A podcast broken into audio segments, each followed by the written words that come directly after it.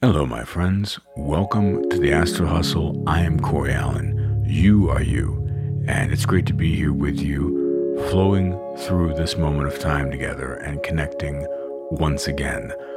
In this podcast, uh, I'm going to talk about something that I've talked about a little bit here and there on the podcast, but I've been thinking about it more recently, and I think it's a really valuable although difficult to put words to type of concept. But I'm going to do my best, and I hope that it helps you think about your path and where you want to go and get to in life from a different perspective. Because really, that's all I'm ever trying to do on the show is offer perspectives that hopefully will lead to new thought and will be useful in some way.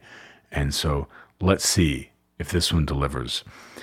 So, the thing that I'm talking about is how our expectations we have about future projects, future pathways in life, etc., how those things can block our opportunities. Before we get into that, as always, I appreciate you listening to the podcast. And if you'd like to go a little bit deeper, if you go over to patreon.com slash Cory Allen, there's over 100 extra podcasts and guided meditations and music and things of that nature. I'd love to have you over there with those other incredible people. Once again, that's patreon.com slash Cory Allen.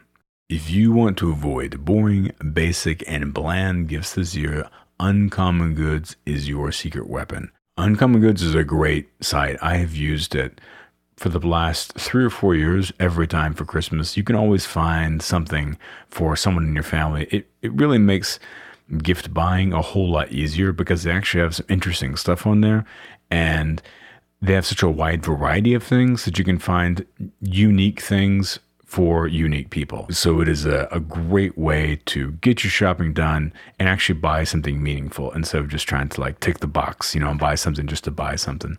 I've bought a whole bunch of stuff over the years. Recently, I bought my wife, she didn't know this yet. So, you know, shh, I bought her this little meditating dog statue for our garden outside, which I know she's to like. So they have all sorts of great stuff over there. And what's most important is that you're supporting artists and small independent businesses and that the products are actually high quality and often handmade. So to get 15% off your next gift, go to uncommongoods.com slash astral hustle. That's uncommongoods.com slash astral hustle for 15% off. Don't miss out on this limited time offer. Uncommon Goods. We are all out of the ordinary. Whenever we are looking to advance or change some part of our lives. We have an idea of what that might look like because that's where all things come from first, right? Of course, we have these concepts that rise in our mind. And those concepts turn into stories. So we get these stories that have emotions attached to them. that are ideas about where we want to go as we move into the future. And what's interesting about those is that they're they're necessary because those concepts that turn into these narratives that drive us they have to exist for us to be put into motion. So it's through the arising of those concepts and those ideas that we get some energy we start looking for possibilities and we get our mind into that state where it's calculating. It's like looking for all of these different elements and pieces of things in our lives that we can put together that will help us arrive at this path that we want to get to. So those things are valuable.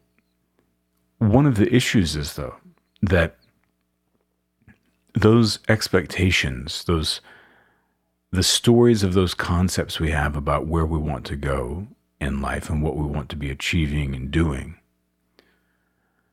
they feel, first off, a lot more detailed and clear than they often really are.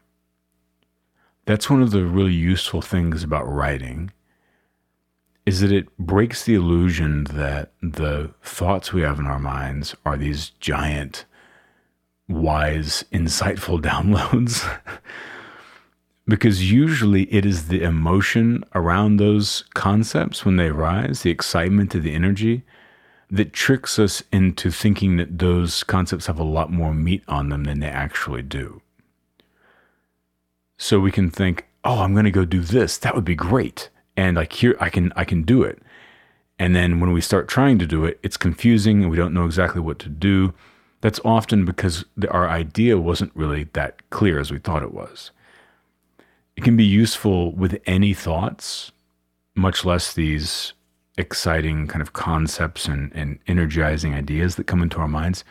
It can be useful to write these things down because it shows you what you actually have. It's a way of pulling the information out of the ether and putting it into reality, kind of cutting it into stone a bit. So you can see how much of an idea, how much of a vision that you really have versus is it just a feeling? And that can be very, very clarifying for good or for, I mean, it's always good. It either shows you if you've got something or if you don't really have something and you just got excited about it. So what happens is that we get these these concepts that turn into these energetic stories and we start trying to pursue those things. Once again, this is all good up until this point. But what happens is that we often get attached to not only the original idea, but also the emotion that was attached to the idea or connected to the idea. And so we have built this expectation since we've had an idea about how we want our path to unfold that now that it will unfold exactly as we thought of it. And the longer that time goes by, the more deeply we get attached to that idea, and the more difficult it becomes for us to separate ourselves from that idea or that concept. And that can be really self defeating whenever, as I mentioned before, that idea perhaps didn't have as much substance to it as we thought. So we get attached to the feeling, and then it becomes kind of destructive. It's where we start drifting and getting frustrated because we're like, no, no, this is right. This is the right path, the right place for me to go. I, I know it. I can feel it. You know, I had this idea. But in reality, it is just us being attached to an emotion. And those expectations of how things will unfold, interestingly, turn into this form of entitlement right? So now we had the idea we expect for our lives, for the path to arise in this way. And when it inevitably doesn't, we get frustrated. And so here's the thing about that is that life is a collaboration. It is 50% us, and it's 50%, we'll say, the universe. And by that, I just mean the world outside of us, even though we're in the universe, but not us. An intelligence outside of our intelligence. And so, whenever we go to move forward and bring one of these concepts into the world, it's a collaboration because the world has to receive and create the shape of what it is that we're putting out there. Like it's like pouring water into a glass. Like we have the water, and then we have to find the right container that's open. And we don't often get to, or we wouldn't want to pick the shape of that container because it's kind of come to us in this way. And so our, our ideas need to continue to evolve and be flexible and open and fluid as we progress through time and if we're not attached to those concepts and the, the feelings attached to those concepts as well, then we can bring that thing and let it evolve and grow into the world so that we're, you know, reaping the fruit from our idea and the concept that we want to you know, bring forward on our path. but also allowing as that that the formation of that path comes into existence, it to shape us a little as well. Because it has to meet halfway. Because think about it in other terms. And this is, I know the language on this is a little abstract, but it's just kind of a um, difficult thing to put words to, as I said at the top of this podcast. So I'm just trying to flesh this out as clearly as possible for you. What typically happens is that people get excited about whatever it is that they're trying to achieve or where they're trying to go in life, and then get really frustrated because it doesn't happen. And that frustration comes from expecting reality and the world to bend to the will of your imagination. But it doesn't work that way, right? Like the the world is way bigger and way more complicated than we are. And it's actually trying to help us, like it's trying to facilitate this process.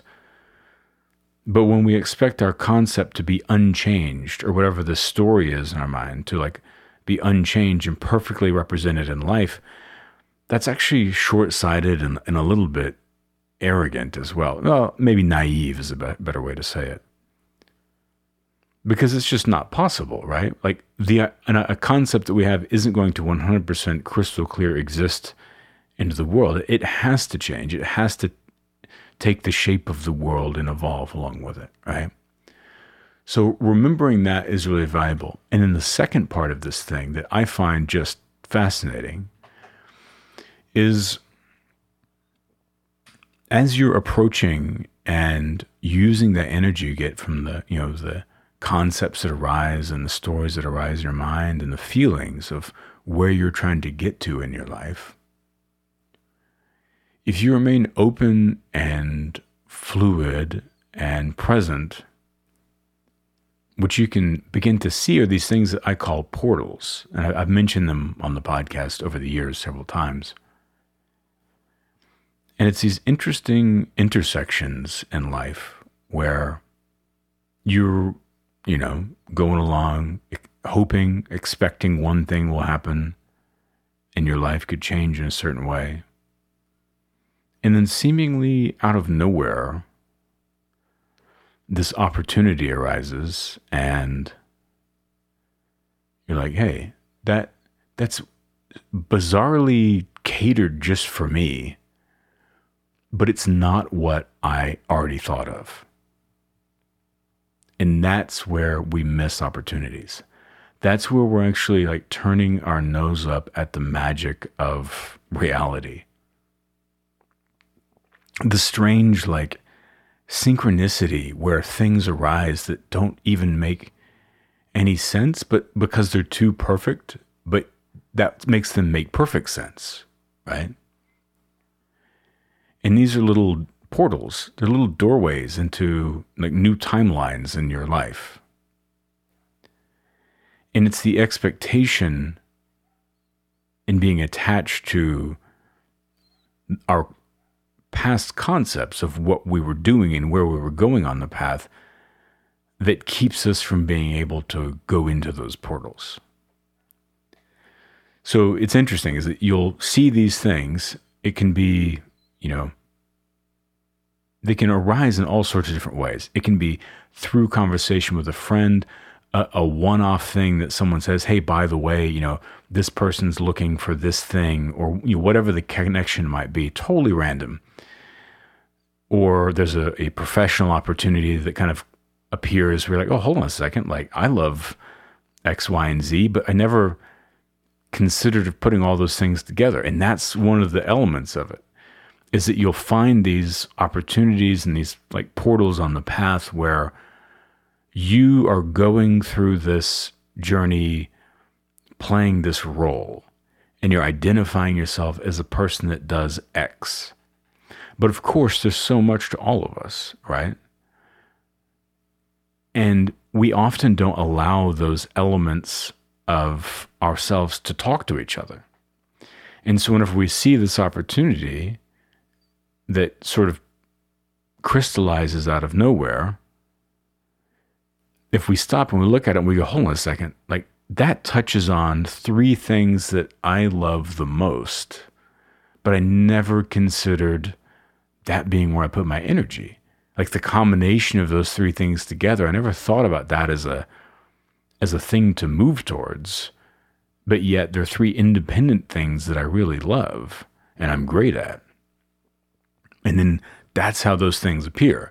And you see them and you go, hold on a second, let me let go of this story of like what I was doing or what I felt I should be doing or who I was. And let's look at this thing and, and realize, hold on a second, I can actually move into that. I'm the perfect person for that. Like the it's just in the cards for me to to be doing that. You know, strangely that happened to me. I mean, one of the many times that happened to me. It's happened to me over and over and every time it's been the biggest breakthroughs in my career and in my my personal life as well. It's just all happened like that. Like uh, I made, I don't know, five or seven years ago or something. I was talking to a friend and he asked me if I could make binaural beats. And like I made some 20 years ago. And I'd studied them like 20 years ago. And I was like, yeah, sure, I could make some. And so because I had spent, you know, the first part of my life as a music producer with an emphasis on, you know, the subconscious elements of sound and music production as well as a lifelong path of meditation and exploring consciousness and understanding human psychology and also music, um, the psychology of music, things like listener expectation and how our focus in deep listening shifts and changes and how that can be manipulated and played with from a compositional point of view. Those things I never considered putting those all together in a professional sense. But when I made these, then my friend was like, we should sell these together. I said, all right. And they were hugely successful. And like before I knew it, I was, you know, doing interviews with magazines and, you know, websites and whatever all over in like a newspaper from China and having, you know, these sports stars contact me and commission personal binaural beats and things like that. I would have never in a million years set out and gone, you know, you know who I'm going to be is this binaural beat guy because I hadn't thought about them in, you know, a decade before they were brought up to me again. But it was just the perfect timing. It was before they really had a big swell on the internet and got connected to meditation. But I, I did that immediately. I immediately started releasing guided meditations over my own binaural beats because it just made sense to me. Because it was all of those things that were connected together. I thought, well, this is my the music, and the reason I can make these is because of the meditation. So why not just these things are already living together in my mind? Let's just make them live together in the world. And those guided meditations were really popular, and that's my first meditation course uh, uses those that came out again like six years ago or something, seven years ago. And, you know, I would have never thought to do that, but it's been a huge benefit to me professionally and personally to have done it. And it's there's been a lot of joy and a lot of, you know, for years and years now, I still get messages from people every day saying how much that those binaural beats have helped them with their relaxation or their focus or sleeping or whatever it is, or get them deeper into their meditation. So it's like there was this strange portal that opened where there was like it, it needed to exist because people needed it as a form of healing. And I happened to be in a position to where I could create those things because of these different aspects of myself that I'd never considered putting together and unifying into something really strong. But fortunately, I was open enough and present enough to observe what was happening, to observe my my instincts that resisted it. They said, "Well, no, no, I'm, I do not want to be that person." And as I felt that feeling, I thought, "Well, why?" Because all I ever do is think about the fact that there there is no me that my mind is just this river of perpetual mental formations, that there is no real stiff identity in there. It's just always arising and falling. What am I talking about? That's not who I am. But that's one of those strange protective mechanisms that we all have whenever we're confronted with a little bit of newness or an area that we're not comfortable with.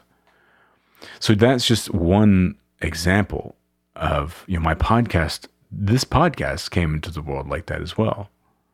You know, I always, again, just hung out and talked about these things with my friends and studied these inner life things my, my entire life and meditated for, uh, you know, 20 years. And then I would go, started going, you know, about eight years ago, I started going on a friend's podcast because it was fun. And then people started reaching out to me and saying, Hey, you should start a podcast. And I was like, eh, I don't know, maybe. It might be a lot of work. And then eventually I you know, there was a moment where I had enough people telling me that, and I just recognized it as one of those things. I was like, huh, I hadn't thought about myself as a guy that should have a podcast and put a bunch of energy into this, but all I ever do is talk about this stuff with my friends anyway. I know a lot of interesting people, and I love talking about it. So, yeah, all right, I'll try it. And I tried it, and it became popular really fast. You know, so I lay out those examples because they are just the way it seems to work, right? So the important thing is as you're moving on your path through your journey, start to watch for these types of opportunities and remember that your expectations of what should be might not be leading you in the right direction. And that doesn't mean you have to abandon them because like I said, it's important to you know, use the drive and the energy of those arising things to help push you along. But remaining unattached to them, taking them for what they are for as long as they serve you. And if they serve you all the way through, then that's amazing. You're a magician. But often they will need to evolve and shift and change and the more you understand that, the less you'll be held back. And I think that the more you're able to thrive in these unexpected and exciting and really fruitful timelines that ironically you couldn't have imagined otherwise. All right, my friends, as always, I hope you enjoyed that podcast. And until next time, much love.